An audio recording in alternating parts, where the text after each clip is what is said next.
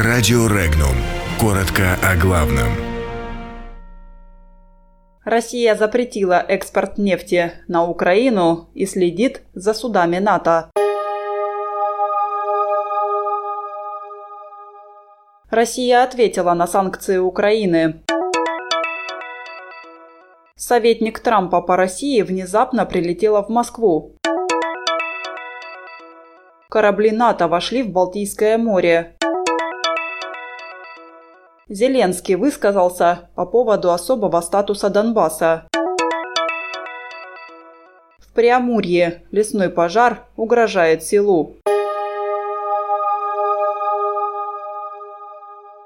Устанавливается запрет на экспорт на Украину нефти и нефтепродуктов, заявил премьер-министр России Дмитрий Медведев на заседании правительства России. Кабинет министров Украины предпринял очередной недружественный шаг в отношении нашей страны, расширил список запрещенных для импорта на территорию Украины российских товаров. В этих условиях мы вынуждены свои интересы защищать и принять ответные меры, сообщил глава правительства.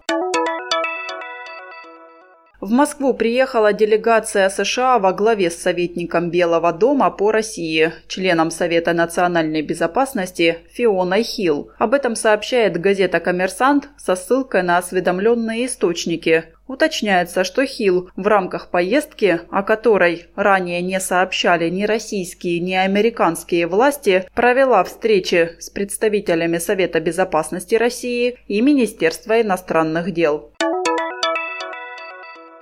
Военно-морская группа НАТО вошла в акваторию Балтийского моря. Об этом сообщает Российский национальный центр управления обороной. Возглавляет группу американский эсминец Грейвли. За ним следуют польский, турецкий и испанский фрегаты. За иностранными кораблями следят российские военные. Кандидат в президенты Украины Владимир Зеленский выступил против предоставления Донбассу особого статуса. Об этом он заявил в интервью изданию РБК «Украина». «Это вообще наша большая история, и нам придется долго выходить из этой криминальной ситуации», – сказал он.